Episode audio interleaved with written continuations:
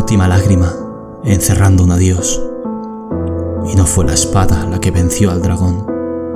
Con un ramo de flores comienza la historia, una pequeña nota, con una dedicatoria. Ella sonreía, pues sabía a quién pertenecía. Él quería ser parte de su vida, ser su caballero a medida. En la primera cita se cruzaban sus miradas, en la intersección de los susurros.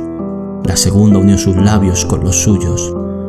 Sentía la ilusión de un amor ascendente, citas que terminaban con un quiero volver a verte.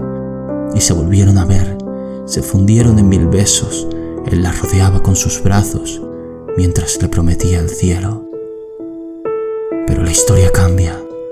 Cuando él le dijo que se cambiara, que solo buscaba provocar cuando se ponía esa falda, cuando le preguntaba con quién hablaba, cuando se ponía celoso cuando otro la miraba. Y la culpa era de ella, siempre fue ella, pues parecía que no entendía que él solo quería protegerla. Él sabía lo que era mejor y sus amigas la confundían. No hables con ellas para que no creas sus mentiras. Mejor solo escucha a mí y mejor haz lo que te diga.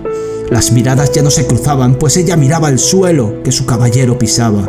Él quería acabar con los dragones que en su mundo habitaban, y así desapareció la magia en este cuento de hadas. El primer golpe le pidió perdón, no volverá a suceder.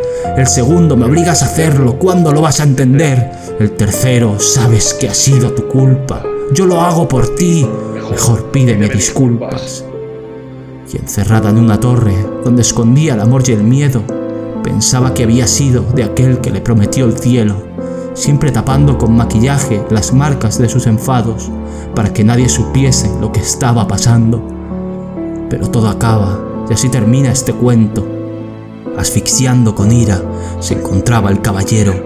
Mientras ella lloraba se escuchó su último suspiro y en aquella lágrima se reflejó. El caballero vio que era el dragón.